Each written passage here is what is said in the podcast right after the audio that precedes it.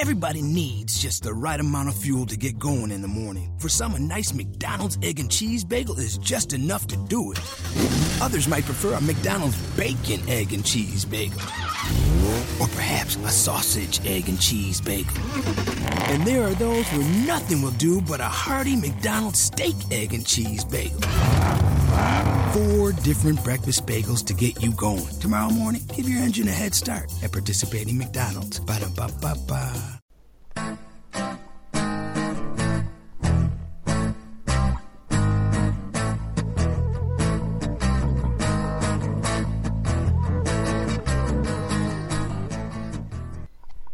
Well, hello there. Welcome to the AFA podcast, the official podcast of animationforadults.com. This is episode 77. I- I'm Chris, and I'm joined, as always, by Rachel. Hi, Rachel. Hey, what's up, everybody? How's it going? Uh, okay, it's been a very busy weekend thus far. Recording this on Sunday like we normally do, but uh, it's uh, Memorial uh, weekend over here, and um, as much as normally everyone else will, you know, gets off work to have some fun, you know, have fun for the holiday. I am uh, my my job currently allows me to just have to have to work through the weekend, which is that is sad. But regardless, I am here and I'm happy to be here to talk about uh, what's going on in animation. It's a holiday weekend here as well. Oh, is it? Yeah, it's the it's the the. I think they just call it spring bank holiday. Oh, right, right, right, right, right, right, right, right, right. yeah, it's just just random bank holiday in, in May that we have. I don't know why, but I'm not complaining. Um, and back with us this week, fresh from the exotic location of the Cannes Film Festival in France, which we will hear all more about later. And Yvonne's back. Hi, Yvonne. Hey, it's nice to uh, to be here chatting with you guys. yeah, that was something. Yeah, we'll just schmooze in with the hoi polloi in the in the festival. Going, hey, hey, have my card. There you go. That's right. I had them on the ready. Yeah, quick draw. Getting really um uh, good at pulling out business cards super fast. It's an art form, isn't it? Mm-hmm. It's like, hey, nice Yeah. to meet you. Here's my card. Right. well, yeah, and since they took them, I guess I did it. I did an okay job. Yeah, good. Yeah. but uh, yeah, no, it was really um, it was uh, quite a time. Uh, yeah, I'll I'll tell you all about it. Yeah, we'll good- hear all good about it later. um, but before that, we are going to talk about some of the latest news happenings in the animation world this week.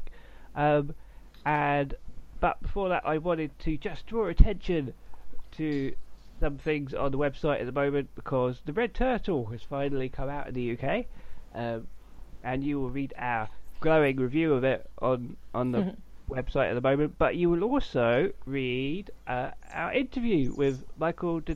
Witt, the director, Awesome. uh, who our, our writer Mark was very fortunate enough to get to chat with, and it's a fascinating read. I recommend you read it, um, and obviously go and see the film if you can.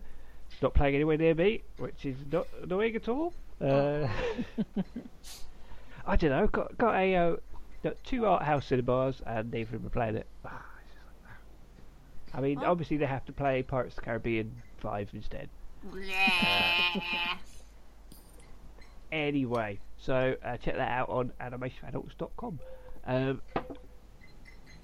so this weekend has been the MCM London Comic Con happening in London, strangely enough. Um, by the time you hear this, uh, there should be a post on the site uh, summing up the animation news, anime news that came out of the Comic Con. But we wanted to draw attention to a couple of interesting stories, a, a, a couple of interesting titles in there anyway, um, as well as things like the fact that uh, Wolf Rain's going to get a Blu-ray release later in the year. Yes. Yes, uh, I, that that this pleases me. Uh, Fruits Basket's get a UK Blu-ray release in the near future. But what's particularly interesting is the amount of stuff that's going to be showing in cinemas because Anime Limited have been showing a lot of stuff in cinemas recently. Uh, what with Your Name, A Silent Voice, uh, the Sword Art Online movie, the Fairy Tail movie, and they're just going to keep going because they're apparently doing pretty well. Um, so in July, they're releasing a film called Genocidal Organ, which sounds delightful. Oh Uh, wow, yeah, that's that's the title. um, which is apparently the final film in the Project Itoh project, Hmm. um, which also included um, Empire of Corpses. Again, sounds lovely, and a film called Harmony, which sounds you know that, That sounds a bit better than those last two. I mean, obviously, if you're looking for some dark entertainment, those other two sound like that might be a good cup of tea for that. But eh, Harmony's a bit more pleasant sounding, it seems.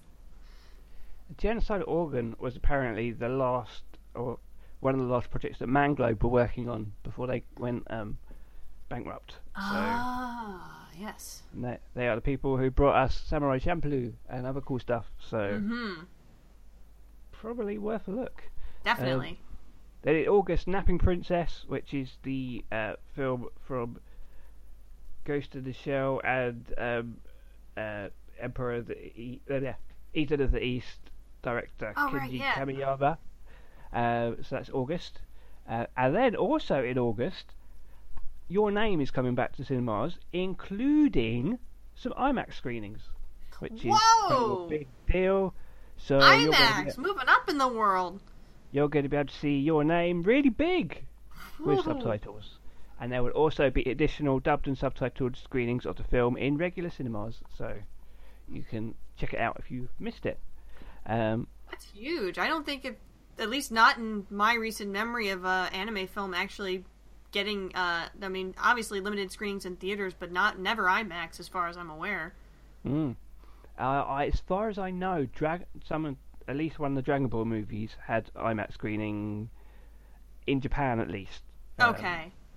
Yeah, outside of Japan, I would. I, I, that's uh, that's surprising. it might have had like one in America. There's the probably UK, like one maybe. animated film somewhere that I'm probably not familiar with, or at least you know not sure of that. That's got some uh, IMAX screening somewhere, but still, this is a big deal. I think Battle of the Gods got a 3D screening in the Yeah, 3D for sure. UK, but then not IMAX. Um, and also, there are two films from Masaki Yuasa coming out this year. Um, in September, a film called Night is Short, Walk on Girl, Hmm. which is uh, a romantic comedy by Masaki Yuasa that has connections to the series The Tatami Galaxy, which I haven't seen, but I know is a series that is quite beloved. And there is a review of it on our site, which is very positive. Uh, but I haven't seen it. And his other film, Lu Over the Wall, which is a fantasy from Masaki Yuasa about a man who encounters a mermaid. so they, these these stories That I'm- sounds familiar. I'm bringing you via Anime News Network because we haven't written out at the time of talking. um, um, and finally, Perfect Blue, the Satoshi Kon classic, is returning. Or well, it's probably probably the first time it's actually screened in UK cinemas. I, yeah, unless it did screen originally, I don't know. I think it just went straight to. Might have even been video back then. Yeah, it's Um, really hard. It's really hard to know what what movies, like even the ones that were really that really got acclaimed out of you know out of Japan, like how many of them were able to make it to the theaters. I think in the UK it was mainly just Akira, then Ghost of the Shell, hmm then all the Pokemon movies. then, Well, definitely the Then- now that I remember. That I definitely remember. then nothing until like last year. Uh huh. um, yeah, but Perfect Blue will be going getting a cinema re-release on Halloween Woo! to to celebrate the film's 20th anniversary. Oh God. Wow, twenty years old. Yeah. Yes, uh, that's a, that's a very good film. Yeah. It's a it's classic. It's disturbing, but it's it's brilliant. Uh, so yeah, lots of anime coming to cinemas in the UK, which is only a good thing. Oh yeah, that's that's that's one of like the the next couple years. That's what I'm hoping for. It's like the more years go by, the more success they seem these seem to have in theaters. The more the more we'll get to see, both in the UK and the US. So keep pushing, guys. Keep going to see these movies because the more people see them, the more they realize that seeing you know people there's a market for these movies. So definitely keep going to see as many as you can, as many as you want to see, so we can keep seeing some really good ones. Another film that we know is going to get a cinema release, but this time in the United States, is Aardman's Early Man. Has it's been picked up by Lionsgate, who will release it February sixteenth, twenty eighteen. Oh, so next year. Yes, uh, just good. which is um, just just under a month after the UK premiere. So All right, very good. That's that's that's good news because I'm I was a little nervous with uh how um I mean not that Shaun the Sheep did really poorly here. It just it didn't you know compared to the UK obviously it didn't do as well. So I was I was nervous that the likelihood of getting Early Man wouldn't you know it wouldn't be as likely. But I'm I'm glad to be proven wrong. yeah, it didn't do very well, but I don't think they don't think they did a very good job at marketing it or anything because no one knew it was out. So So well, Aardman Aardman movies have you know when they're marketed right they have you know done well. I mean I remember I could have sworn Chicken Run did pretty well. yeah, I think back when I it was released, and the, the Wallace and Gromit even hmm had moderate Yeah, they- success. So it's it's not like they they these movies just don't do you know bad outside you know, do poorly outside the UK. It's just the marketing for Shaun the Sheep was couldn't it was not as good as it could have been in the US. Yeah, and I also don't think the release was that. I don't think you could see it that widely either, so that doesn't help. Yeah, well, here's hoping that Lionsgate helps that uh, get make sure Early Man gets viewed as gets to as many US cinemas as possible because it's I love seeing Aardman stuff. Yeah, looking forward to that. Okay, to hop back over the Atlantic once again. Um, There is a new animation festival coming to the UK um, next year in April 2018 uh, from the people behind Cardiff Animation Nights, which is a awesome regular. I think it's bi-monthly uh, screening event in Cardiff. That is, shall we say, like a a a spiritual sibling to Yvonne's Festival Animation Nights New York, um, and we've we've heard from our very own Dan how great uh, Cardiff Animation Nights is. 'cause Oh, good. because he lives in Cardiff, so uh, he's been to uh, at least a couple of them, and they have organised for the last two years um, a special animation strand as part of Cardiff's Independent Film Festival, or CIFF.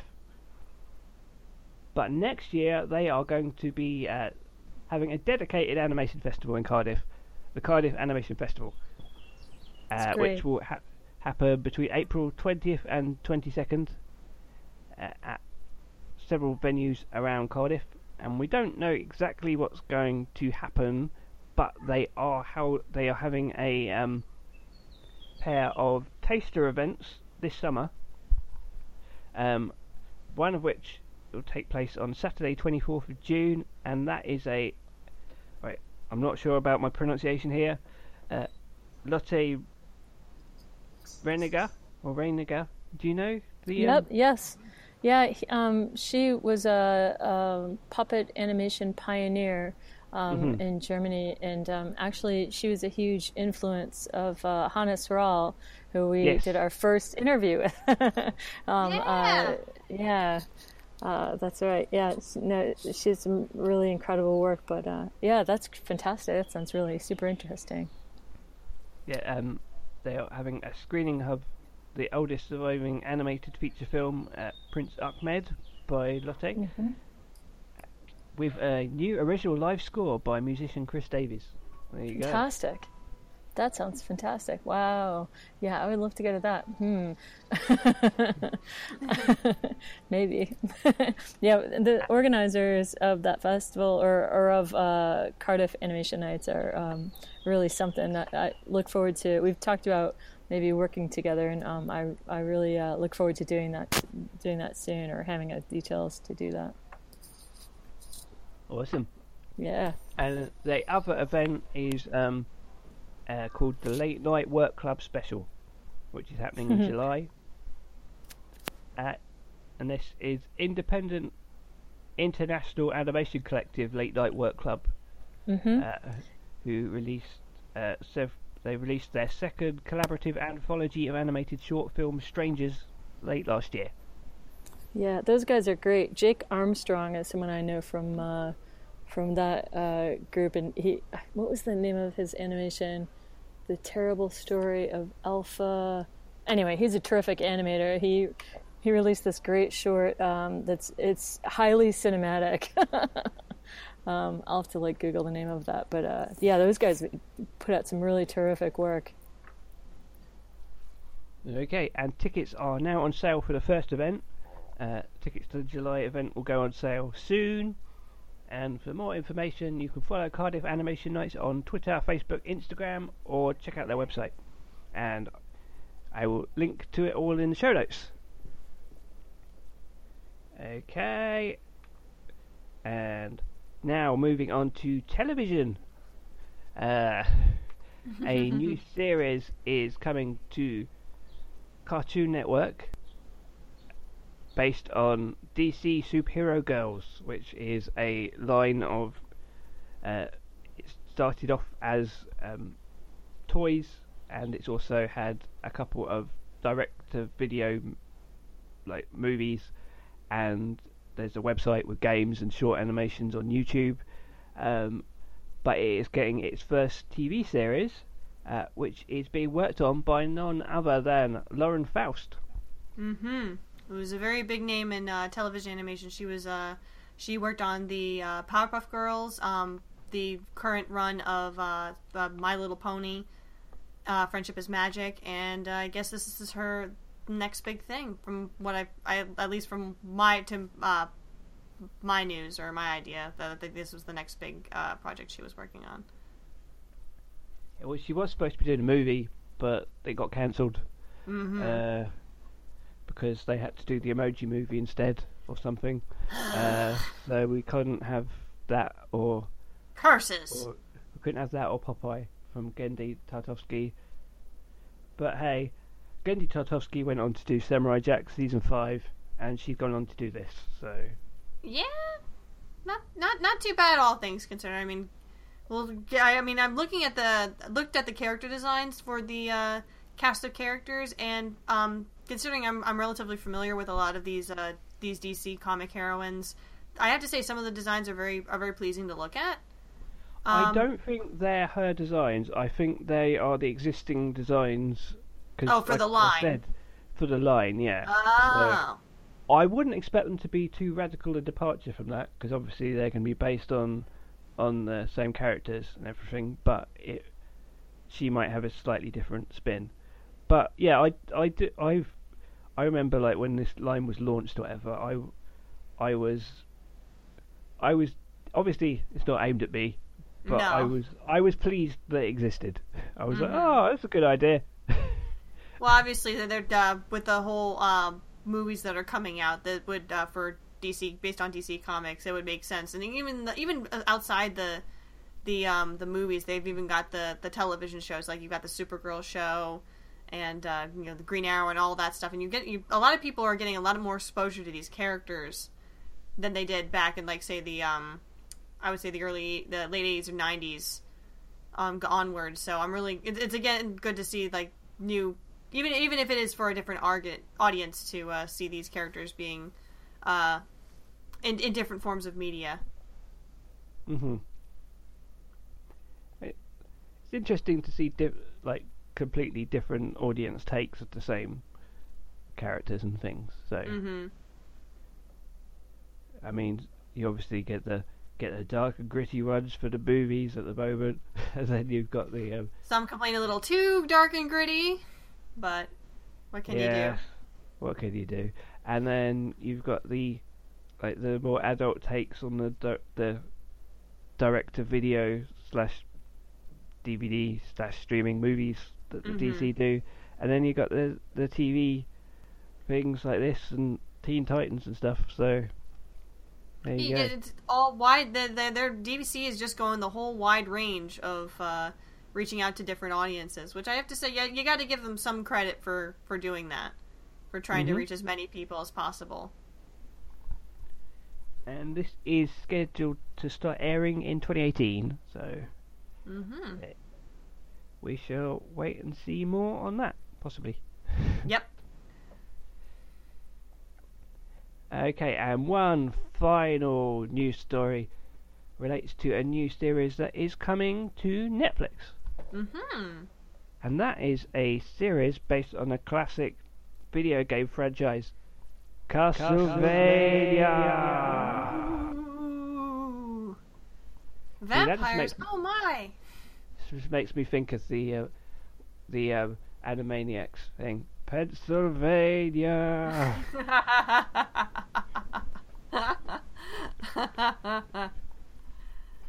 yeah, but it's not in Pennsylvania. It's Castlevania.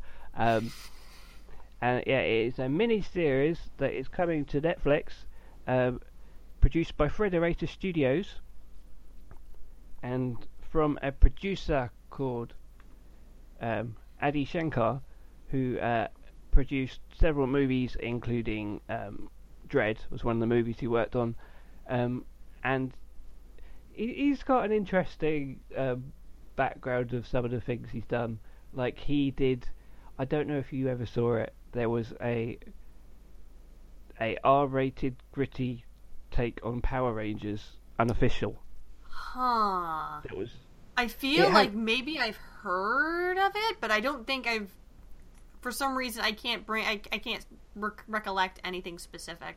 Yeah, basically, he went. He said that he was doing an an adult animated series based on Castlevania, and some people was like, "Are you really doing that? Is that an official thing, or is this one of your bootleg things?" Because he also did did something based on Dredd that was also unofficial, Oh yeah, you t- yeah you mentioned that yeah. earlier. and um, yeah, so people were like, uh, "Is this for real?" There was no no official announcement or anything because hmm you know, Netflix don't always do that. And then they release a trailer and say it's coming out in July. So Oh wow, so that that's really. Oh god, this July. yes, July Wow, that seventh, that does not far along at all. 2017. Um, and it is is being written by the comic book writer and author Warren Ellis, who Hmm. has written the screenplay, and it is produced by Frederator Studios, who brought us Adventure Time. But it looks very different because it's based on Castlevania, and it's Mhm. about vampires and stuff. Oh yeah, And it looks cool.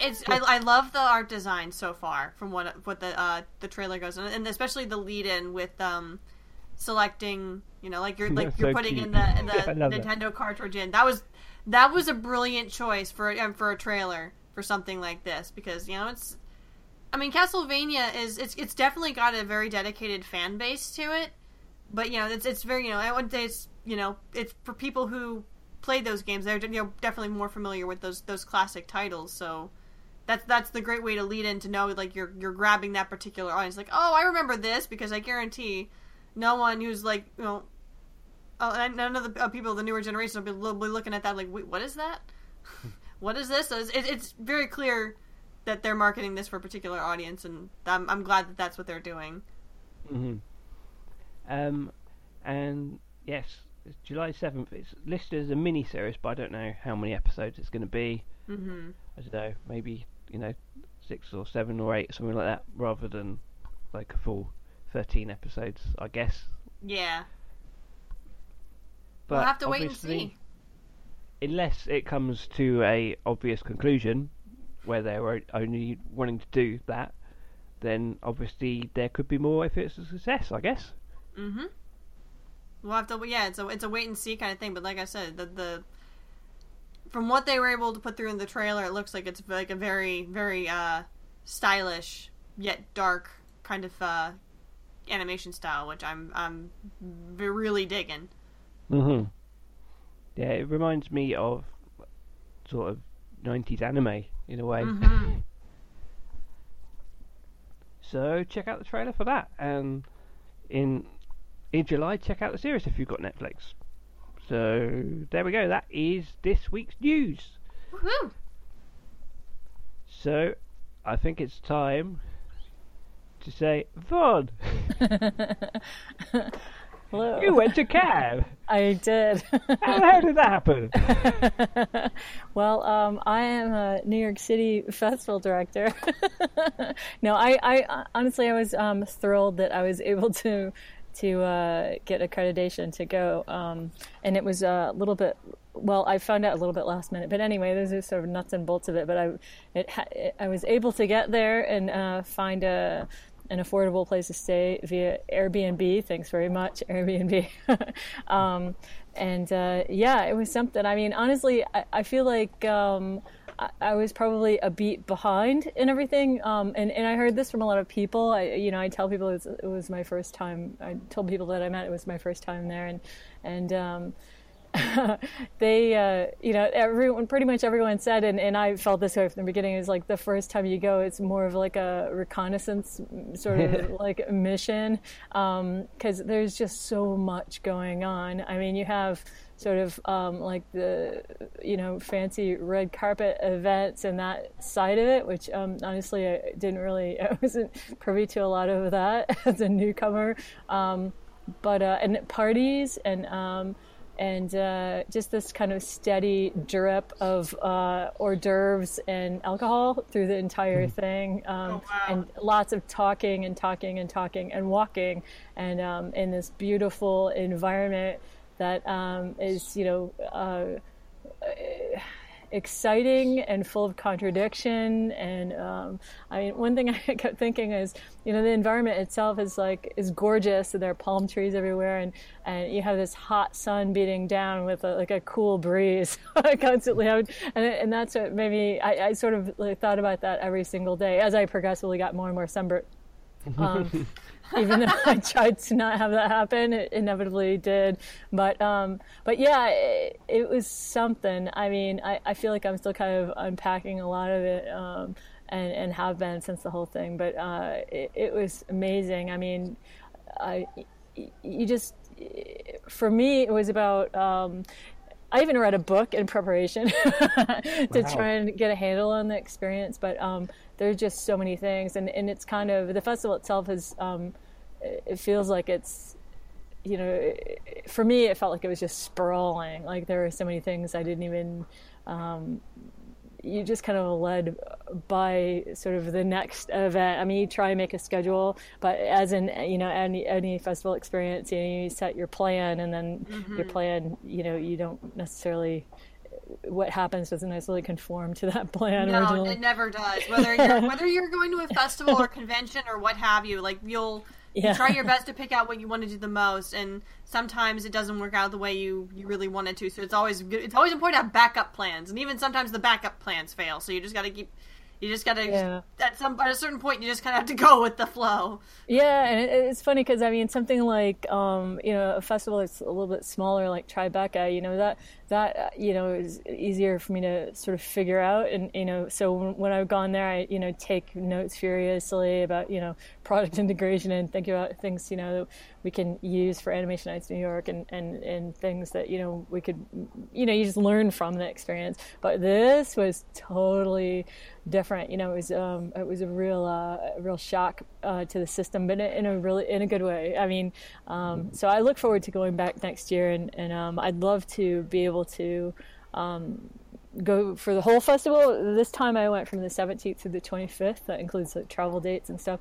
So um, I, I, was there for the first weekend and uh, and a few days after that to make sure I was part of uh, a Marche du Film and and um, the market area. And, um, and and but next year I'd like to maybe stay for the entire thing and then um, go to Annecy afterwards if I can. Nice. wow. And um, yeah, that's the plan. My my we'll, we'll see how it works out, but but uh, yeah, it was something. I mean, honestly, uh, I was there though to um, not for content because you know, as you know, we we have plenty of uh, really terrific films in the queue um, that are you know being programmed into next year, but. Mm-hmm. But I, I, really just wanted to. They, they had their first um, animation day in Cannes, which is put on uh, by uh, Bruno uh, uh, Chatelin. Oh, I probably hope I'm not screwing up his last name. Anyway, he, among many other things, he uh, is in charge of filmfestivals.com. And then uh, Laurie Gordon, among other things, uh, is the director of the Montreal International Film Festival, Animaze, Ooh, and wow. uh, and also um, Martin Petrov, uh, who is among other things uh, the director of the World of Film International Glasgow uh, Film Festival. The three of them uh, were sort of the main forces behind uh, the Animation Day in Cannes, and it- also, you know, there was also actually. Um, uh, Annecy had a presence there, but I missed the day that was happening, um, or I think I had just arrived or was still sort of getting my bearings and um, and missed that. Um, but uh, yeah, I, that would have been nice to catch. But there's a lot that I didn't see, you know, and uh, you know there was a film that's actually uh, coming out soon. Um, what's it called? Okja, Okja. Oh, the um, the young, the yeah, uh, Yeah, Okja. Right, the guy The who Korean directed one. Yes. Snowpiercer. Yeah. So that was there. I tried to go see that. I wasn't able to um, see that, but the, it's coming out and then really in the next few weeks, I think, um, via Netflix. But um, yeah, heard- the Bong Joon Ho film. Mhm, yeah, I heard. Um, uh, I'm just excited to see that. I heard um, different things about it, mostly positive. But uh, Mhm. yeah, it was something though. I mean, it's just yeah, a lot of walking and talking, and a lot of business cards. But it's weird. I don't know if you. Knew, I didn't really know very much about it, but uh, basically, you have um, a lot of the um, action during the day. Um, they're in these tents. And they're called, you know, international villages or whatever. And so everyone has a pavilion, which is basically like a fancy tent structure um, along this carpet. And when I first saw it, I was just like, "What? What is this?" like, like well, I don't, uh, I don't really get. But you realize why, like, as you're there for a few days, because you know each. Um, you sort of visit each of these um, pavilions to network with people from from different countries, but also it's kind of a way for you to uh, I don't know, hang out with people from your own country as well. Which I honestly, I um, I'm so used to drinking buckets of coffee, and that's one thing that I um, really. It's just a little bit different, you know what I mean? That was the the only real. Uh, yeah, I'm, it, it was nice to go to the American Pavilion for a large cup of like a, bucket of coffee. Wait, literally morning. a bucket of coffee. yeah, pretty much compared to everything else that uh, you was there. But anyway, it was it's a beautiful, um, beautiful place to just to visit. It was, it was a lovely, lovely experience. I would have liked to have seen a little bit more um, animation, but um, you know, then again, I, I did get to chat with a lot of different people and make a lot of connections. So. Does- So the um, in terms of animation uh, in uh, Cannes Film Festival, this is rel- is this, is this a relatively new thing for Cannes to have animation, or do they Um, normally fe- they normally feature like a small? Well, I, I mean, there are films like, for instance, um, well, the Animation Day in Cannes that's new, and it's a little bit separate from the actual uh, festival. This is my understanding. I'm hopefully, hopefully I'm not getting this too wrong, but um, you know, like I said, there were, Edison had a showcase, and there were there were other films that were part of the shorts um, showcase, and they showed some features. But um, it's really it's interesting because there was a talk with uh, one of the producers of My Life as a Zucchini.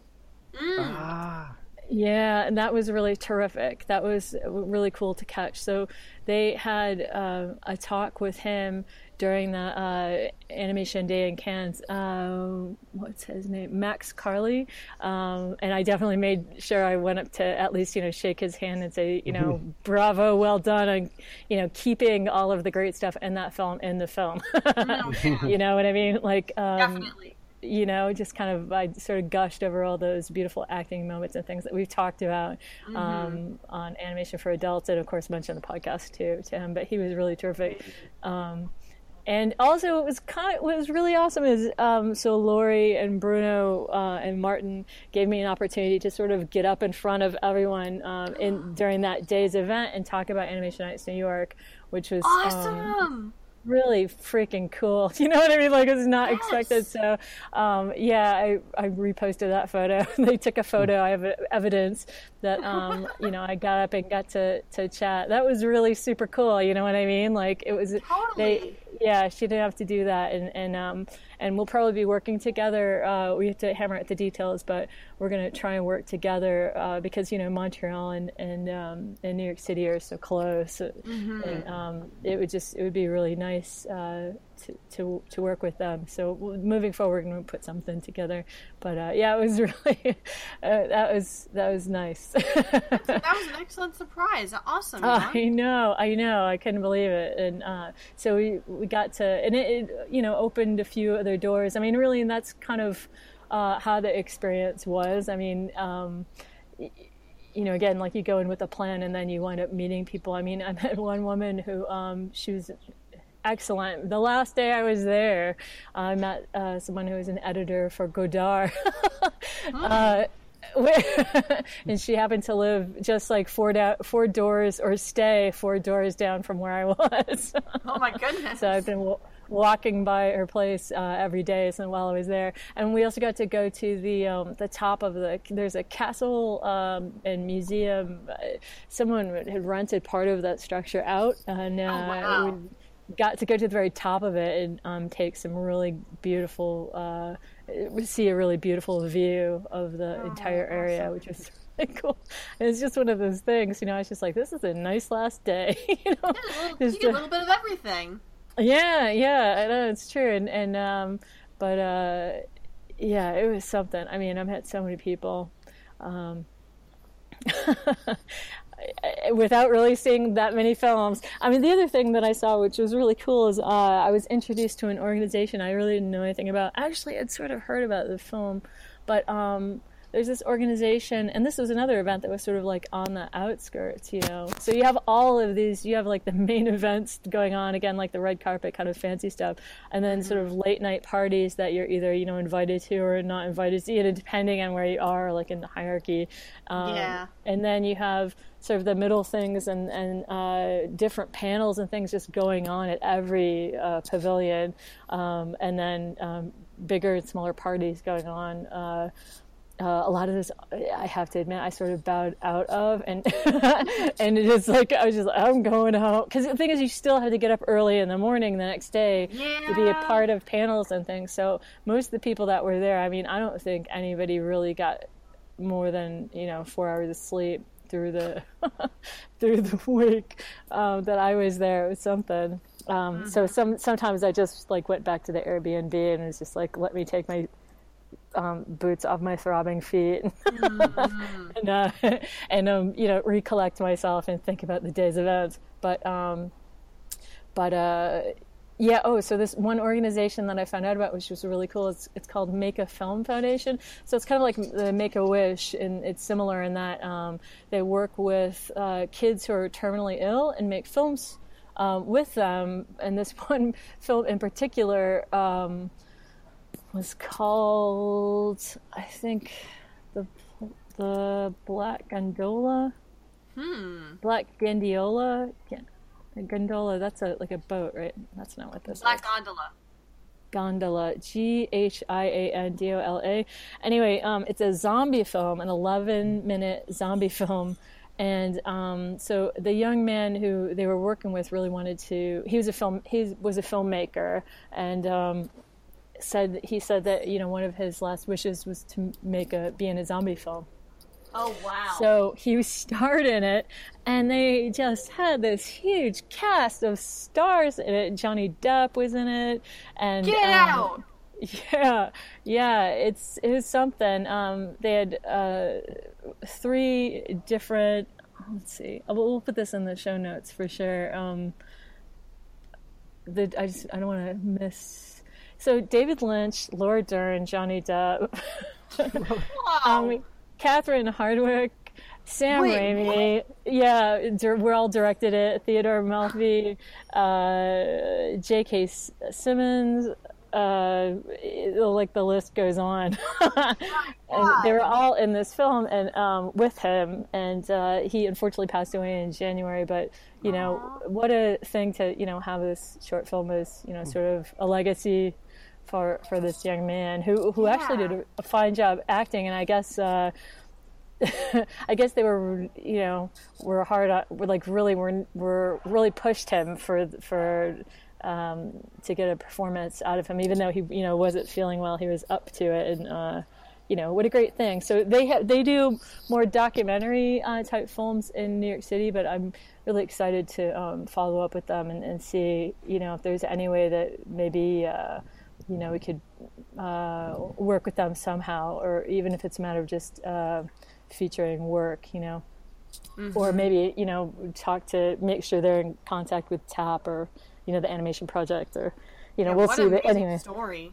I know, I know. So that was sort of again like that was kind of another thing that was a little bit outside. It was at the I think Radisson Blu, um, where sort of the beach, uh, public beach area is uh, in Cannes, and and um, so yeah, I mean things like that kept coming up uh, left and right, and I wouldn't have known about that had I not you know reached out to people while I was there to um, just meet with them and, and make contact, and that's what I was there to do really.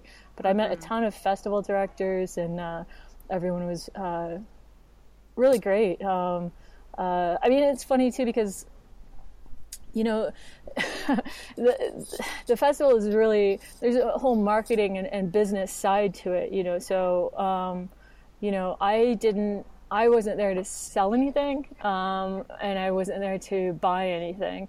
Um, and a lot of it you know whole aspects that, that's a whole other level you know is, is Yeah, you yeah. know, a lot of that is going on. Um, but i was just really there to meet people so it was it was it was interesting Well, it sounds it sounds like you would do a lot of that. Like, were there any particular individuals other than the ones you mentioned already that you were able to speak to? Oh yeah, definitely. I I met uh, a woman from uh, from the um, Academy of Motion Pictures Arts and Sciences who. I always think I am I saying that correctly?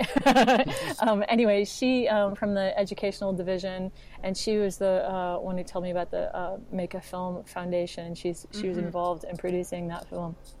But All um, right. you know, I was able to talk to her about Animation Nights. I talked to someone from Sundance who was super supportive, and and um, you know, yeah, we'll be in touch uh, moving forward to see you know what we can do with them, and and um, someone else from uh, uh, Berlinale. Uh, it, it was incredible. Wow. I mean, I every person that I met there, um, you know, they were all just they were amazing. So, um, yeah, I came back with uh, like I said, a huge stack of business cards. Nice. Yeah, That's always and- a good day. Like, yeah. Met, I so, so yeah, I'd like to go back. Yeah, go ahead. Sorry. No, it was, it was. I was just saying, like, oh, like you know, that's the proof that you've you've been able to meet like all these different people. It's like, okay, well, just be able to have those for when you need them. Yeah, no, I it, it, it was amazing. I mean, I it really was. I don't. Yeah, it's something. I, I'm looking forward to going back and and um I'll you know see if I can't work on my French. going back, although that was That's uh, key. yeah. That's real key there. Well, everyone everyone um, spoke English. I mean, I think um, actually a Brit began the festival, if I'm not mistaken.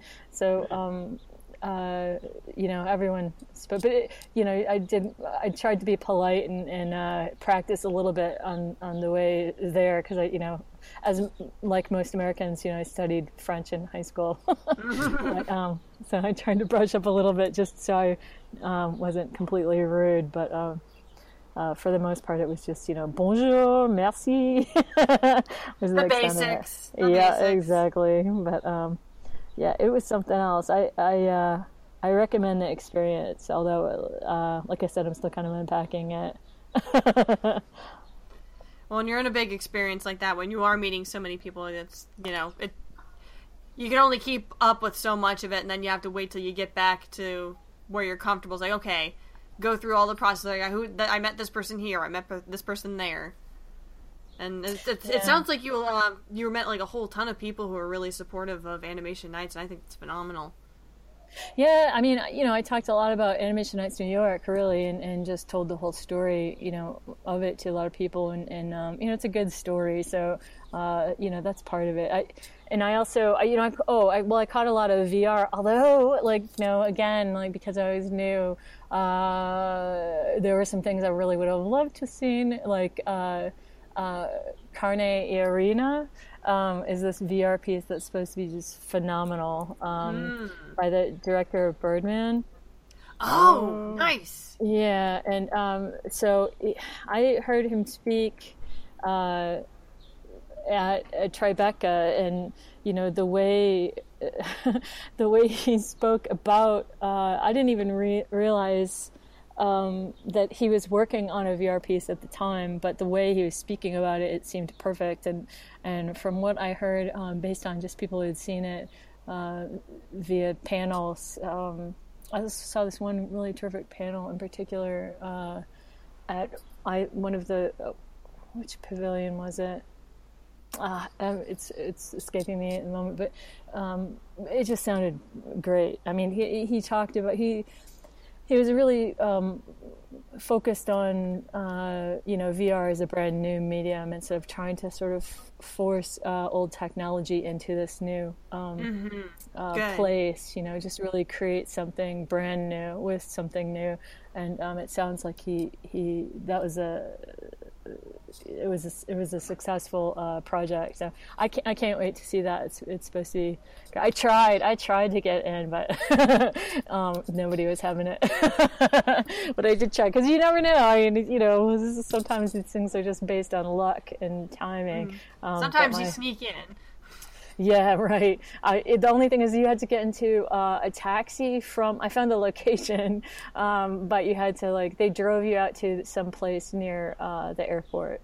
So you had to somehow be vetted. But I heard that a lot of people signed up for it, and um, and still uh, that signing up is actually easy. I didn't even get to sign up.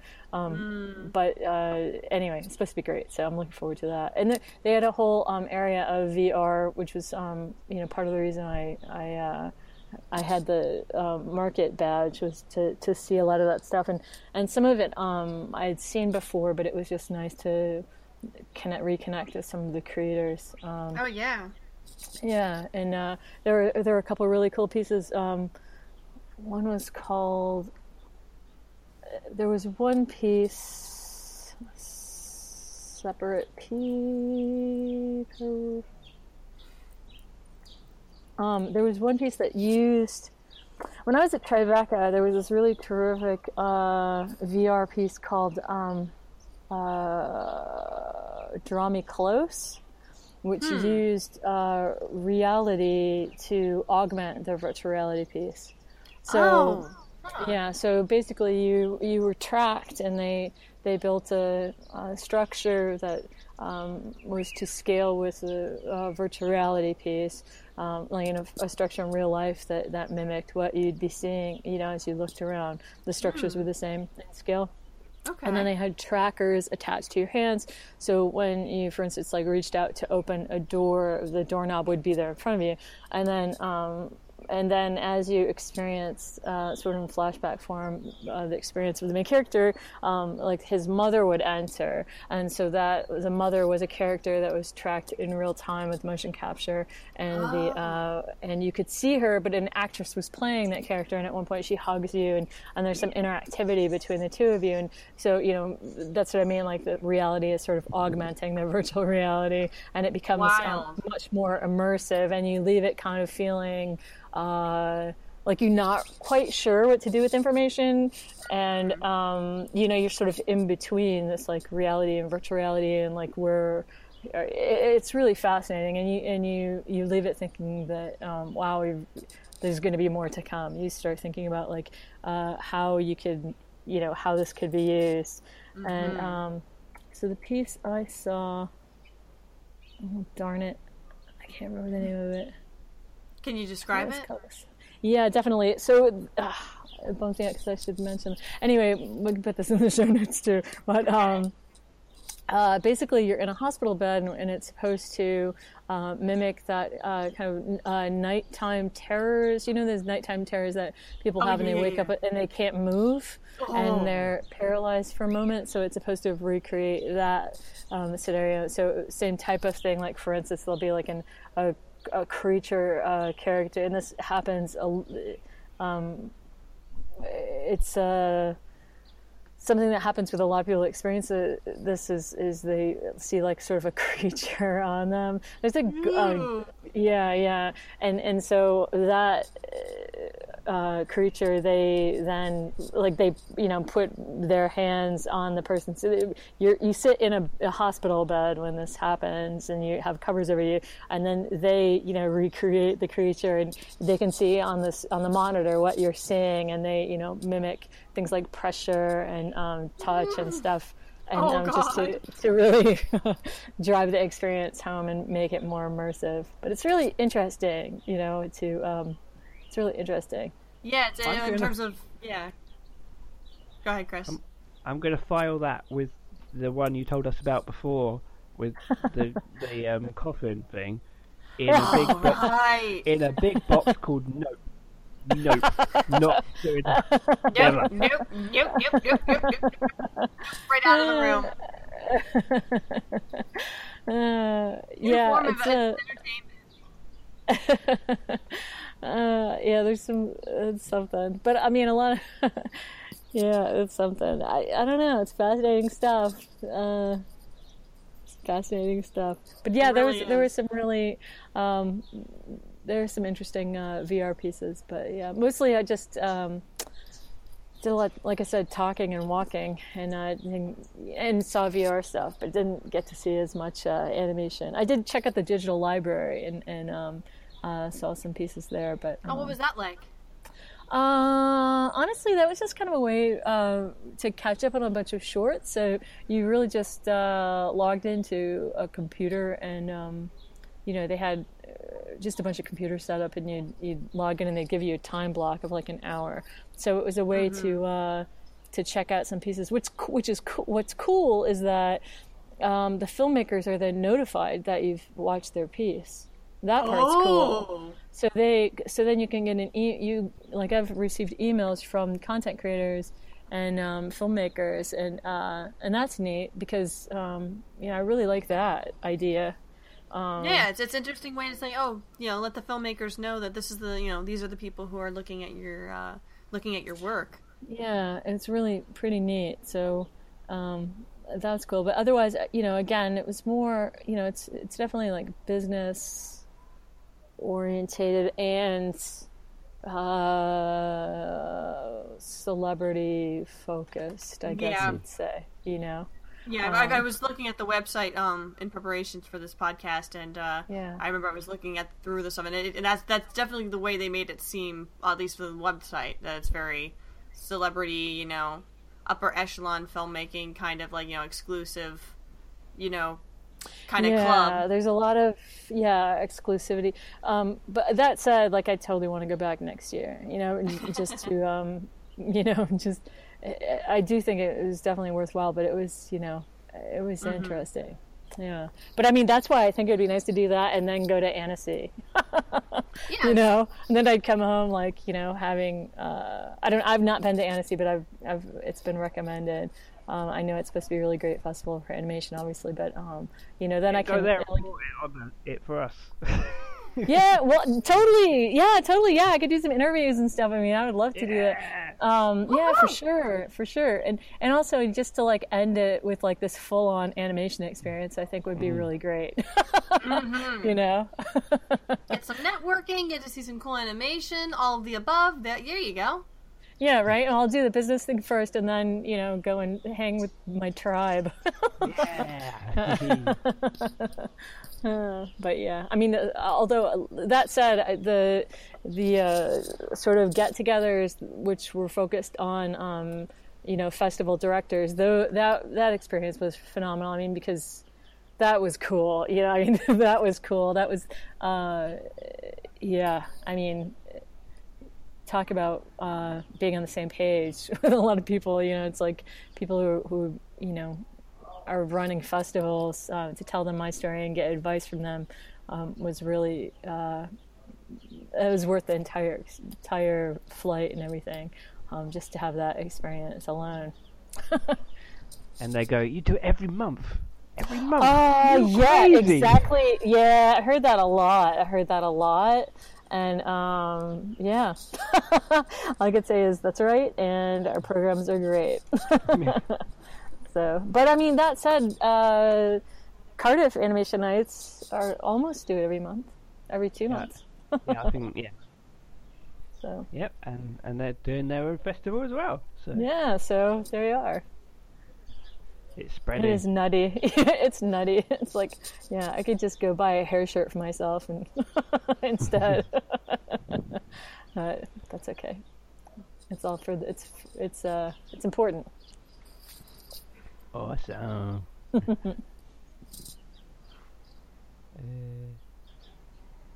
don't think I've got any questions. Yeah, I think I, like I've, I've asked all the questions that I had saved up. So I'm sorry. I know. I mean, that was I yeah. I don't really. It was uh again like I'll more uh, of the experience will probably come back to me, but it was uh, just a lot of talking and taking Yeah, like it's. and- I've, I've got a like in my mind because I've really not been to many film festivals, so I've kind of got like a image of my mind of what I consider a film festival. And from what I can tell, this is very different than what I've I've seen or ever experienced before. So it's like I'm trying to like I'm the questions I've asked like I'm like okay how how different is it from your regular film festival? And it seems to me that it's more of a it's more the business side of things than just being able to Yeah. see movies. Well, I mean, it's also sprawling. So it's like the thing is like, for instance, like there was a panel on, uh, you know, VR and and um, and the. There, there are also a lot of questions, you know, especially within the VR arena. There are a lot of questions that people are still. No one really even knows what, the, what questions to ask, actually, because, um, you know, we're, we have a whole. This is a whole new platform, right? VR and um, no one really knows how to make money off it or what the um, you know plan should be for that and and then you have a lot of people you know just making really great content and um, just doing their best doing their regular thing. And you know then there are questions about you know how much support the hardware um, should have in all of this. And and it, you know it's it's it's brand new. So there were some really interesting panels. Um, but for instance, like I, you know, brought up a question about you know support for smaller film festivals, like you know Animation Nights New York, where we're showing uh, VR content every month, and um, you know, and you know, my question is, you know, should we have more support from hardware, or like in a country like the United States, which is you know we're about selling things like that's, Yeah. that's what we do like it surprises me that there isn't more of an effort on the um, side of hardware to really promote uh, headsets and things. I mean yeah, i know there are a there is partnership, as it were, in order to yeah for regular people to try Yeah. them and because i don't think there's been enough of a push for that and, and and i think we probably could get a little bit more support from hardware um, uh, companies uh, and I, i've always been really surprised yeah i've always assumed people would be sort of stumbling over their own feet trying to you know get us hardware. We do have hardware loans but it's like from third party organizations which is strange um, so it's interesting. So like you know I, I would bring that up i brought that up at a panel. Um, although hardware you get hardware support if you're a creator like i just think it's interesting that because it's so brand new and because they're you know really trying to convince people to use this brand new platform that is like nothing anyone's ever tried i, I don't know i just find it interesting. But um, but because i brought that up um, you know nervously um, uh, you know, I had people approach me about VR experiences, you know, that were happening at at other uh, pavilions and terraces and things at hotels in the area. so you know, so that.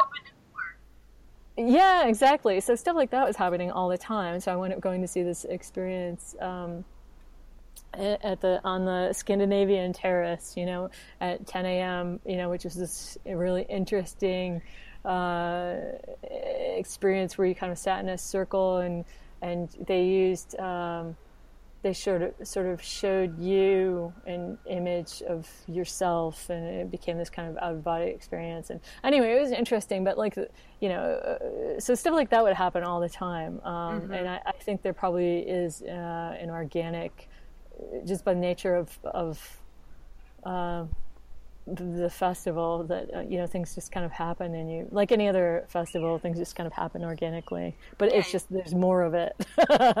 It can.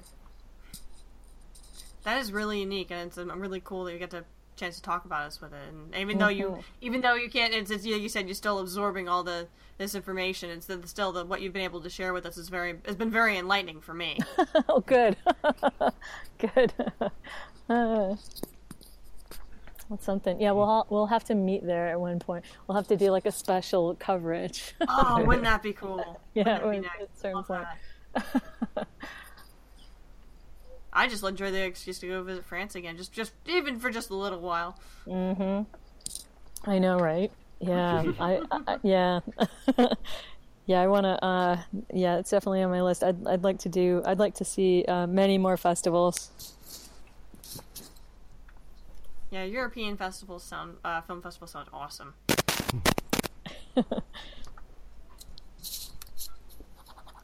okay, I guess perhaps it's it's time for a a quick journey over to the water cooler. All right.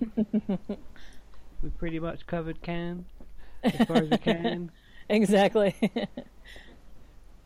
um, I I haven't got a ton to say this week. Uh, I haven't actually watched a lot in the name of actual traditional, straightforward animation in the form of just just animated shows or movies but I watched a movie that was classified as live action, but is actually more animated than not.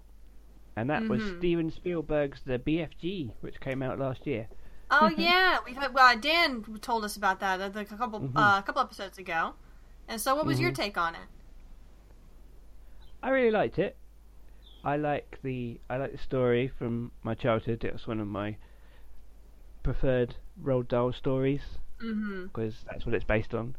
And there was an old animated movie made in about 1990 or something by Cosgrove Hall Animation Studio in the UK, voiced by David Jason, the voice of Danger Mouse and Count Duckula. um, I think I've actually I actually saw that version of the of the, mm-hmm. the BFG. Believe it or not. Yeah.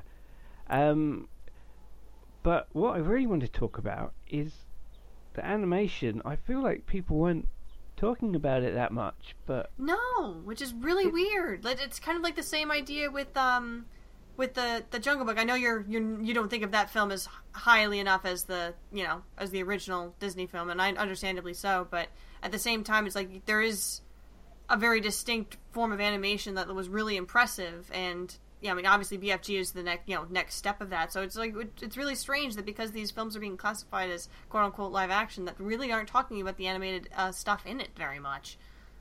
Yeah, it's it's, it's really weird because I, I I feel like it's you know this is like one of the next big steps in that he he is huge, but he looks well.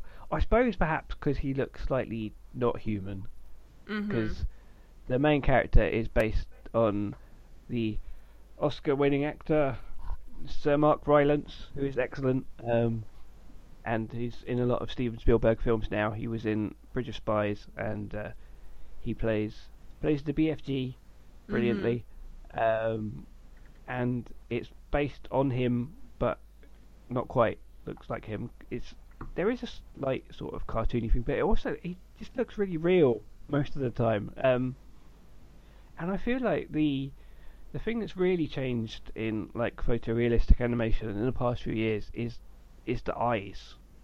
Mhm. You know how eyes always looked really dead, and people used yeah. to go and, and it used to give you the creeps. I, they've started to get life in the eyes now, and yeah, they start to, you know. Yeah, it's really interesting. Like I've noticed that myself. Yeah. Yeah, I've noticed that myself in the like a lot of I think one of the things with a lot of the different um I don't I don't really I'm trying to think of specific examples, but I I, I know what you mean. Like it seems like there's a lot more life in these creations now than there used to be in terms of how they're getting the expressions. And yeah, you said definitely the eyes. They seem a lot more realistic. So you have to really wonder, like, okay, there's something they think they're picking up now something that they didn't have before in terms of animating you know eye movements that's really come a long way to the point where that it doesn't you know you're you aren't getting as much of this uh, uncanny valley as you would with earlier cgi animation. So I'm, I'm really kind of like wondering like okay what's like which where where did someone crack the code or if, if are at least getting closer to cracking the code of giving the you know a lot more realistic performances? Like how how would they go that far? Mhm. do you I think? mean, I, don't know. I'm I'm just I'm just kind of blown away by how far it's come, and it's um it's I the same thing I get with all photorealistic um sort of animation these days is that you look at it a lot of the time and you go that just looks real, and then from a slightly different angle, you just sort of get a gl- glimpse of it, and, and you see for a second that it's not. And I used, I got that with um, the Jungle Book quite a lot. I'd be like, oh, that's a real animal, and then you go, oh, no, it's not. yeah, it tricked you, didn't it? That, that's one of the things I was really the the blew me away about the movie. You know, the story or interpretation of the story. Be darned, that was one of the things that I would really I, I dug about the Jungle Book uh, remake more than anything was the fact that a lot of the like they they're obviously put a lot of hard work into making sure that the depictions of these animals were as on point as they possibly could be to the point it did trick you. And mm-hmm. even like when you're looking at them and they're talking, so you know they're not real because they're talking. At the same time, like I really appreciate the fact that they took the extra effort. Like, okay, they're talking, but they're not. We're only going to make them express emotion to how they're the animal themselves is capable of expressing, like mm-hmm. would be capable of expressing with you know the way that they're, you know, with the way that they are. And I thought that was a really fascinating idea that they approached animating these uh, characters that way. I really like the tree character as well. I mean, I thought that was kind of. Oh wait, I'm thinking of a different film, aren't I? Oh wait, what? Forget it. Yeah, I I totally mixed two films. Oh my gosh, the um, Liam um, Neeson. you're thinking of, Anyway, forget it. um, Forget it. I know what you're, if you're, thinking of a Monster Calls. I am. I am. How did I do that? Oh my god, those two films are not alike at all. No. well, not at all. That's so funny. I was picturing them both, and I combined them in my mind. Yeah, I've I've seen them both in BFG. No, you're right though. I mean, they're definitely there was sort of like a if you look to sort of older um, um, motion capture and and uh, and CG and animation overlay. Uh, um, it's it's gotten a lot more sophisticated. That's for sure. Well, look at uh, Star Wars. yeah. Oh yeah, with the re- re- recreating um uh Tarkin. hmm Rogue One. Yeah. Yeah. I mean, it's. I mean, even you know earlier on in, in uh, the life of uh, you know CG animation and uh, live action films, there were some uh, aspects or some uh, examples that even for that particular time were really you know really expressive. I mean. I, I will always go back to Andy Serkis's performance as uh, Gollum in the Lord of the Rings movies as probably one of like the earliest examples of you know what you know doing that kind of animation really you know really well in terms of you know you you do actually get a sense of life from this creation. But it's um that's like an earlier example but it seems that they've been like that was like a diamond in the rough for so long but now that they've they're kind of cracking the code a bit more in terms of maybe based like starting from that point to maybe moving a bit you know further on down the line that maybe that they're they're finally getting uh, more of an idea like okay how can we stri- you know we strike lightning twice or how can we better uh, approach these characters that we have to animate from the ground up or um, you know using through um, motion capture or you know what other tools they have at their disposal and uh, in order to kind of really sell the character It's really hard. It's really hard to say. I'm like I said. It's I'm not. I am. I am very far removed from that particular aspect of the industry, so I really this is all just guesswork from my part. But it really is it's it's mind boggling, and it really surprises me that at least in regards to at least from big talks, like I haven't really I don't know who's really they're, they're no one's really discussing this evolution and how we seem to be getting a lot better. It's kind of like it's it, they're kind of just especially in the recent years are just kind of sweeping it under the rug. It's like oh, it's just a movie, go see it and yada yada. Yeah, but I, I think a lot of the um, the digital animation that makes part of films now, uh, people don't necessarily notice, and that's part of the problem because it's so got so advanced. People don't even know know it's animation. Yeah, I maybe I guess that's the problem. that's like, that, that's really it's amazing that we're con- the, considering the fact that it's so well like oh it, it's that it's uh you know it, it, does look so realistic. I mean you'd think people would be making more of a fuss about it, but then yeah you're right. I think it's the fact that it looks so realistic. People are just not really it's not registering in people's minds as animation because and that's also not how some a lot of these films are being marketed as I guess. Mm-hmm. Because it's kind of a combination of both animated and life and uh, um, you know life acting elements. Mm-hmm. I mean, yeah, that's true. Yeah, that's true. Go ahead, Sarkis. Quite a lot of the BFG is animated, but I think I think they also because um, I was thinking I was thinking at one point I was thinking like at this point like only the little girl is actually human, but I think the um, sets I think they made sets as well. So I think yeah, that was the same case with the Jungle Book as well. Because they um because part of the thing they wanted to do was uh, uh, to get the performance of the the actors interacting because mm-hmm.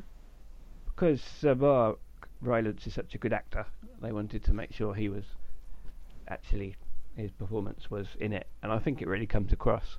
And I think yeah, it's probably a film that gets underappreciated really. So I think it's worth watching. oh, awesome! I'll definitely check it out. It's, yeah. it's one of my like it's like you said it's it's definitely one of my favorite Roald Dahl stories. So, mm-hmm. and I um I remember really like I remember I read it, but it really kind of got a new life for me when I when I actually watched that animated film growing up. So now I'm really kind of interested. Like, okay, what kind of new life is it going to take in this particular format? Which mm-hmm. is funny because it's like you know that I know the story, I know the story backwards and forwards, but it's it's never I'm never tired or sick to go back to it. It's always really fun. Maybe that's just a, a you know, one of the appealing aspects of uh, Roald Dahl's writing, but also it's just the fact that there seem to be you know all, there are all these different interpretations and different forms of media for it too, which is really awesome. Apparently, like the uh, Roald Dahl estate were quite um, uh, quite uh, it was quite hard to get people to uh, to give people the rights to adapt things. So that's why there hasn't been that many adaptations. I think mm-hmm. there's been like, well, I suppose there's been like Matilda and the Witches, and uh, well, or perhaps more recently it's got more like that because um, there hasn't been that many recently. Well, fantastic. I, I'm now I'm thinking of all of them. There's loads. I'm contradicting myself. Um, yeah, like I know they did. Yeah, oh, it was his. Here was his centenary last year, um, and only two, two films, like were released in the centenary when there could have been loads, um, which was BFG, and the Revolting Rhymes animation that was on the BBC over Christmas. Mm-hmm. That was good as well. uh, the only other thing I've got is that I've been playing a lot of a PlayStation 4 game that I finally got into, which is Rise of the Tomb Raider. Oh, right. That's the um. That was this. Was that the first or the se- uh, the sequel to the uh the reboot? Yeah, it's, it's the sequel to the reboot. Oh, okay. Yeah, it's the first one that was made from the ground up for next gen consoles. Well, only not only they're not called next gen consoles anymore because they are the current gen, obviously. Indeed. But uh, it was originally released on Xbox One, and then a year later it came out on PlayStation 4 as well. Because it had a pesky exclusive for a year. Boo. Uh, um, but I had been playing through the PlayStation 4 remake of the Tomb Raider reboot, reboot the definitive edition, and I finished it. Um, so then I knew I could finally play Rise of the Tomb Raider, and it's a beautiful thing. It's really well well made, is it? hmm Uh, basically, you can tell it's there is a bit that like from the from the off, like the graphics and everything are a big step up from the the uh, remake of the re- of the first game for the PlayStation 4 because Yeah. obviously it started. Did they didn't just have have a they didn't upgrade it. It started as for that this generation of consoles, and the um, basically these are what one of my favorite series of games ever, and the the reboot I loved, and it is basically more of the same, but really even more shiny. Um, but there's a lot, there's a lot more uh, like moving around to start off with. At least you like Hmm. start off, start off in one place. It's like, oh right, you're starting off in a mountain, and then you go to Syria, and then Oh wow. you, you go to Siberia, and it's like ooh, lots of um. Because the first game was more was one location, and it was quite open worldy. Um, yeah. and this one starts off you're thinking oh perhaps it's a bit more um you know a bit more on rails a bit but where I've got to now which is in Siberia there is like this is I don't know if it's a similar size to the island in the first game or something but it's there's much more of an open world feel to this bit um where I am now Nice. and uh, yeah, and it's it's because I played quite a while before you got any enemies or anything. It was you start off there's an awful lot of climbing and stuff, and, and Ah. jumping and, and platforming and stuff, which is all good. Um, but there wasn't a lot of action in it to start off with, and where I've got to, there's quite a lot now. oh yeah, finally caught up. hmm But it also uh, it took me back to playing original PlayStation uh, Tomb Raider. Um, oh nice. when Ooh. That's a good wait. feeling. when um get started there was a bit where a, I was near a cat near a, a cave and suddenly a leopard runs out um and it that took me back to like being attacked by monsters in the first game and like when the, when you first encounter the T-Rex in the original Tomb Raider Oh Yeah. god, I remember that. Oh, that was a, that was I an died so iconic moment yeah Yeah, it's like the Deathclaw in uh, Fallout. For oh me, god. I was that. I mean, it's not so bad now, but I was terrified, like terrified. Yeah, I was But like, yeah, get me out of here.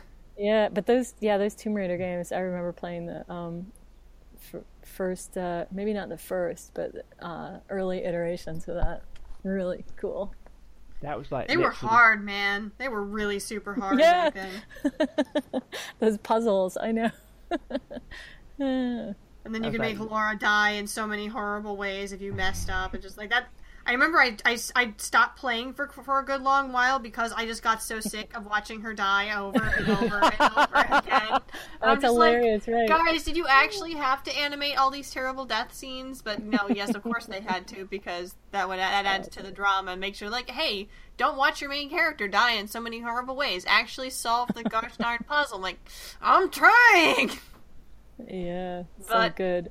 I really enjoyed uh, the way they remade the series. Um, you know, even after you know so long, and I think they, they really hit the right the nail on the head of how to reintroduce Laura to the um, you know the gaming uh, gaming pop uh, you know public. And I'm really like glad that what they did with her. And I was I've been really curious after that first outing, that first uh, new outing, to see how the um, things had changed with her as opposed to that original you know premise. And basically showing her how she became the Tomb Raider. So, how in terms of like talking speaking of the narrative like how did they really uh how did they handle you know how how far you know what, what's her uh where did she start off in this game? Well, it a lot of it um, is relating to like a story revolving her father in this one, um, and there's like a lot of sort of flashbacks to because her father was uh, was um, you know, he was an adventurer as well, and he was trying to. Um, he had an obsession with uh, discovering uh, some legends or something, and um, there's, you know, so there's quite. She's got a particular connection with this, and um, and yeah, she ends up um, basically discovering like a, can you know, a Yeah, conspiracy it's Tomb Raider. thing. You're always discovering something. Hmm And uh, obviously, it gives their excuse to travel all over the world and go to different places and and uh, do lots of climbing and stuff. Um, but yeah, the story is really interesting as well. Like the um, all the uh, cutscenes and everything. Actually, you actually want to watch them rather than just skip them. Uh, which- Oh wow, good. That that's that's good praise. mhm. well, yeah, do, well, they anyway. used to. they used to be. That used to be such a reward. Like when the um the actual gameplay uh, graphics weren't as hot. You know, it'd be like, and here's my little my reward. As the the Yeah. cutscenes, you know. But um, you know what I played through all the way through is um Firewatch for the first time, and um, it was really good. Yeah, I, I hadn't played that yet, and uh, it was it was uh, great. Like I, I just sort of sat. I think it was on some holiday or something, and I was just like, I'm going to take this whole day and play this game. And um, it was, uh, yeah, it was. Uh, it was satisfying. the storyline was really good. Yeah. Yeah, I haven't like I've only heard uh about what Firewatch is about. So could you could you tell me a little bit more about it? Yeah, I mean, it, it's the the uh, game, the story itself. Sort of, it's sort of like a you know, what do I do now? Like choice. Uh, uh, I don't know what, what you call that, but the, the narrative changes depending on your choices. Um, a little bit Oh, like yeah. the Telltale games, yeah. For Narrative uh, driven. yeah, and and uh, and so it's really interesting. But I found myself. Um, it really is kind of a page turner. I mean, I found myself caught. Like I wanted to get to the next uh, next chapter and, and just see what was going to happen. And you, you sort of, you know, you're hoping for things. You become very um, invested, um, and that was surprising to me. Um, I'd heard good things about it, and it's won all kinds of awards for story. Uh, but yeah, it, it, it was it was worth it. You, you it, the thing is, you get a whole backstory um, of the main character first. It's someone it's like text based. It's really interesting, and then um, it really does kind of pull you in somehow. Uh, so when you basically the main character has some. Uh, I don't want to like give too much of it away, but the main character has some uh, has some issues, some personal problems, relationship relationship challenges, and um, so he puts himself in this uh, national park uh, as like a forest ranger in a forest ranger type position, and has communication with someone from a tower. Uh, and then as you're sort of exploring the environment, which is very beautiful, uh, you know, you're in communication with this other voice, and and you know, each of the characters kind of unfolds, and then a mystery. There's a mystery, and um, some some things happen. And uh, I only played through it once, so um, I'm not sure how the story changes if you um, make maybe different decisions. But really. Yeah. I, I don't know if it's it's not as much like Telltale games where you really you know you you kind of almost uh, create a. It's not like a good, evil, neutral Yeah, no, um, persona that you're creating for your character. Um, so you know, I don't, I don't know how much it really changes, but um, anyway, it's really well done, and, and you, you don't. You know, I found myself sort of thinking about it the next day. Not in a way, not like trying to, you know, dissect it, or it, it's not like it was deep or anything, but it did No, no, have um, yeah. some really nice moments, and and uh, you know, uh, you definitely wanted to like, you know, keep moving forward. So That's was- good. That's probably the highest praise it. you could probably give a game like that. It's really, you know, narrative, you know, the quality of a narrative is really is more subjective, I think, but it's really Mm-hmm. of how it it the game succeeds if it makes you invested in the narrative narrative enough, regardless of what it is, in Yeah. order to keep see in order to see the story through to the end. Right, exactly. And, you know, as opposed to something like um, Until Dawn or whatever, which was, you know, looked really nice. And- but, um, you know, I just could, could care less if they all died. Like, like I, I just want to see how it might happen. you know, but it didn't really.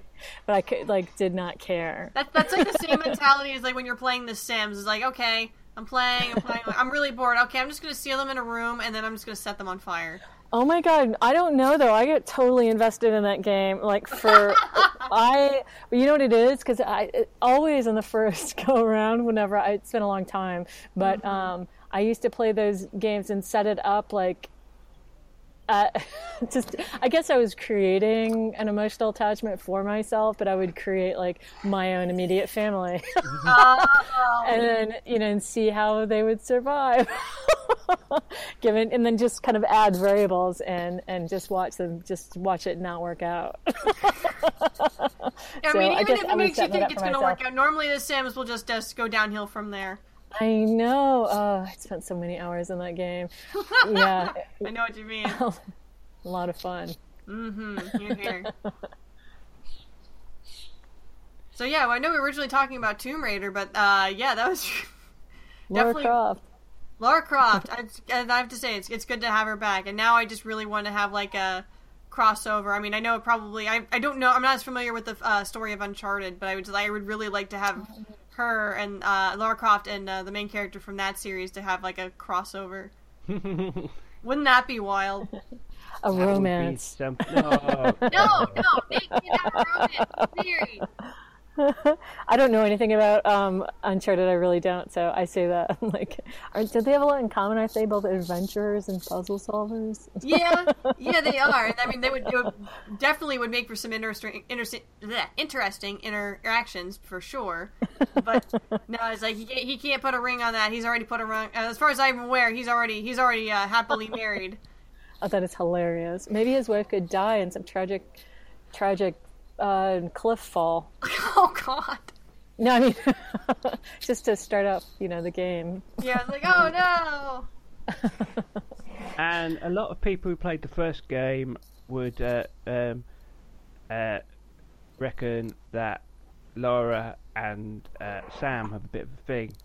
Sam being, Oh, being okay. The, um, female friend uh, who she has to rescue, and I, I, I can I can kind of see where where people Which might which think friend that. that she has to rescue? Because then she had, in the first one, she had to rescue quite a lot of people. The main one, like her best friend, basically. Oh yeah yeah yeah. Oh mm, okay, I get you. I get you. I, I think there's a you know there's a contingent out there who I'm sure there's a, a. I'm sure Laura has been shipped with, with you know almost every single character in the franchise at one point or another. Yeah. anyway, Rachel, I, I, you've been playing some, something, I think, as well. Oh, uh, um, in terms of video games or the uh Yeah. or animation. I thought you. Um, Been... Oh no, you know, no, you haven't. I'm getting no, confused. well, I've been playing a lot of video games recently, so it's like I. I w- some of which I've gone over in previous episodes of the podcast. Like I finished P- uh, Persona Five, um, Nier Automata, Gravity Rush Two. Like all of which I've told you already about. So Let I'm kind of like, again. Rachel, you've been watching something rather than playing something. I think. Sorry, it kind of threw me off there, but no, yeah. Um, I was going through some, uh, like I was, you know, just kind of fooling around at home and just uh, going like, okay, I've been, I haven't looked at my iTunes in a while, like just to see what what's what I have on there because I know I've quite, I had quite a bit, uh, good amount of things back in college, and I know there was lots of lots of animation related uh, shows that I I couldn't find very much anywhere else that I really enjoyed, like uh, Codename Kids Next Door was on there because I really that was just a fun Cartoon Network show. Um, but one of my personal favorites that I was actually really in the mood to watch because it's um I'm kind of gearing myself up for uh the next DC movie, kind of keeping my fingers crossed, like oh please let it be good, please let it be good, please let it be good. Um, was uh the um ca- cartoon series that they had on Cartoon Network for a while for as a uh, animated series of the Justice League. So you know you had all these uh, the, some of the major characters from the from the, that particular comic series. So you had the Flash, you had Green Lantern, Superman, Batman, Wonder Woman, Hawkgirl, and just a whole bunch of these different characters. And uh, my one of my personal favorites, the uh, Martian Manhunter, as well. And it was, and I remember like because I've only been vaguely a- aware of the comics, so really a lot of what I now know about the Justice League comics. I mean, I've looked I've looked it up on my own, but that was basically my introduction to a lot of those different characters. I mean, that's one of the reasons like the animated um the animated continuity that they had established with both the Batman animated series and Superman animated series. That was kind of like the original, um, you know, Marvel's Avengers for me, in terms of the fact that they had all these different characters tied in with their own kind of cartoon shows, and then the big, you know, the was the big series all of, of all of them coming together and uh, was was the this original Justice League show. So a lot of like the you know character interactions of you know working to save the world with against all these different foes, all from like their different rogues galleries, was really you know this was the big start for me. And so a lot of what I love about Avengers, uh, you know, the Avengers live action film, I kind of like you know it was.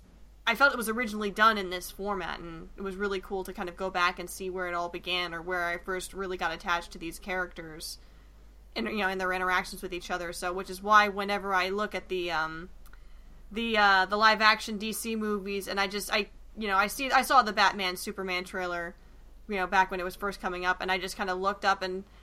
Even though I, like I said, I haven't had, I hadn't seen the movie at the time, so I really couldn't. I, you really can't criticize that much. I, at the same time, I just kind you get that gut feeling, like mm, I don't feel that this is going to appeal to me on the same level of something else that I know already already succeeded and being able to tell you know the stories of these characters in a I mean obviously it was you know Cartoon Network at the same you know but at the same time it I don't think it talked down to its audience. Like I, any of those cartoons never really talked down to their audience. One of the things that I um because I was a I think at least with this uh the Wonder Woman film I remember that was my first time learning about you know exactly who Wonder Woman was was through this uh, animated series. So I got to know the character and her backstory, and uh, you know what kind of makes her tick. And so that that's when yeah, and then they uh, did that um, animated film later on. I think it was after the Justice League's original run, where it was exclusively on Wonder Woman. We have a review on on the site, and why yeah. it's just such a really wonderful representation of the character. So that's why I'm kind of like gearing myself up. Like, okay, it seems like the trailer for this uh, this new film is kind of hitting all the right beats. Whether or not it still is able to put it, you know, have a really good structured film remains to be seen. But it's like I, I feel like we're getting cl- a really good representation of the character. It's just like we have to wait and see how they uh, how they handle it. Word is good. Word is good. Mm-hmm. Fingers crossed. Makes a change. It's like, come on, DC. We know we you you can write good stuff. You have good stories. You have good characters. We just need a we just need to put that together in a coherent film, and we're good. Yeah. Stop competing with Marvel, please. You'll make better films that way. Mm-hmm. But yeah, that's that's my uh, my my contribution to the water cooler. Okay. I think then that wraps us up for today. Uh, it's been a bit of, probably a bit of a shorter episode, but it's still been a good chat. It's been awesome Oh, to catch up with you, Yvonne. Definitely. Uh, Yeah. your, your exciting adventures on the um, oh, what's it called? Is it the Croisette or something? There's something they Oh yes, that's right. That's the main uh, main street. yeah Or and it's also a baguette because they name it Now after you guys are main making me hungry. Sorry.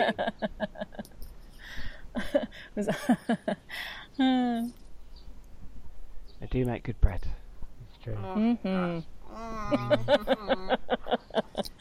Mhm. Anyway, if you would like to um, catch up with all our previous episodes, you will find them on Apple Podcasts, as they now call it, on Stitcher, on podcast.com, and on animationforadults.com. Uh, you will find all our previous episodes back to episode one on all of those formats now. Um, and you can follow us on Twitter at AFA Blog. You can follow us on Facebook, Instagram, Pinterest, Google Plus. Yes, that's it. I yes, that, that that that seems to be the full gambit. Uh, and you can also follow me personally on Twitter and Facebook at Mr. Crystal. Where can we find you, Rachel? You can find me normally on Twitter at Fail2Ninja. And Yvonne. I'm on Twitter at iSnare underscore Inc. And of course, if you'd like to submit a short film to Animation Nights New York, uh, uh, find our website, nights.com and dot .nyc, and uh, we're on Film Freeway. Awesome, and we will be back soon for some more animation-related chatter. And we'll speak to you soon. Good night, everybody. Goodbye. Sayonara, bye bye. Good night. Good night.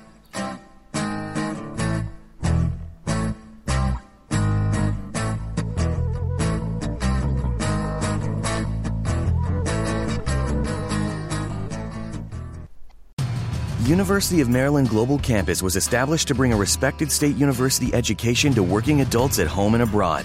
70 years ago, we sent professors overseas to educate service members and their families on military installations and on the front lines. Today, we're online because that's where working adults need us, that's where you need us. We'll support your commitment to being a successful student with services that fit your lifestyle, and we offer more than 90 programs and specializations for where you are and where you want to be. University of Maryland University College is now University of Maryland Global Campus. We go the distance because times have changed, but what we're made for hasn't. UMGC offers online support for veterans, including resources at the Veterans Resource Center, no cost digital materials replacing most textbooks, virtual advising, transfer credits, and lifetime career services. Speak to our dedicated military and veterans advisors who can help you find the right degree for your career path. Visit umgc.edu. Certified to operate in Virginia by SCHEV. The been thinking about McDonald's all day. Can't get it off my mind. I can already taste it. Ooh, got my mind on my mouth and my mouth ready for some Mickey D's deal. There's a deal for every moment at McDonald's. Right now, get two of your favorites for just $3.50. Mix and match a classic McChicken, a hot and spicy McChicken, or a juicy McDouble. Price and participation may vary, cannot be combined with combo meal, single item at regular price.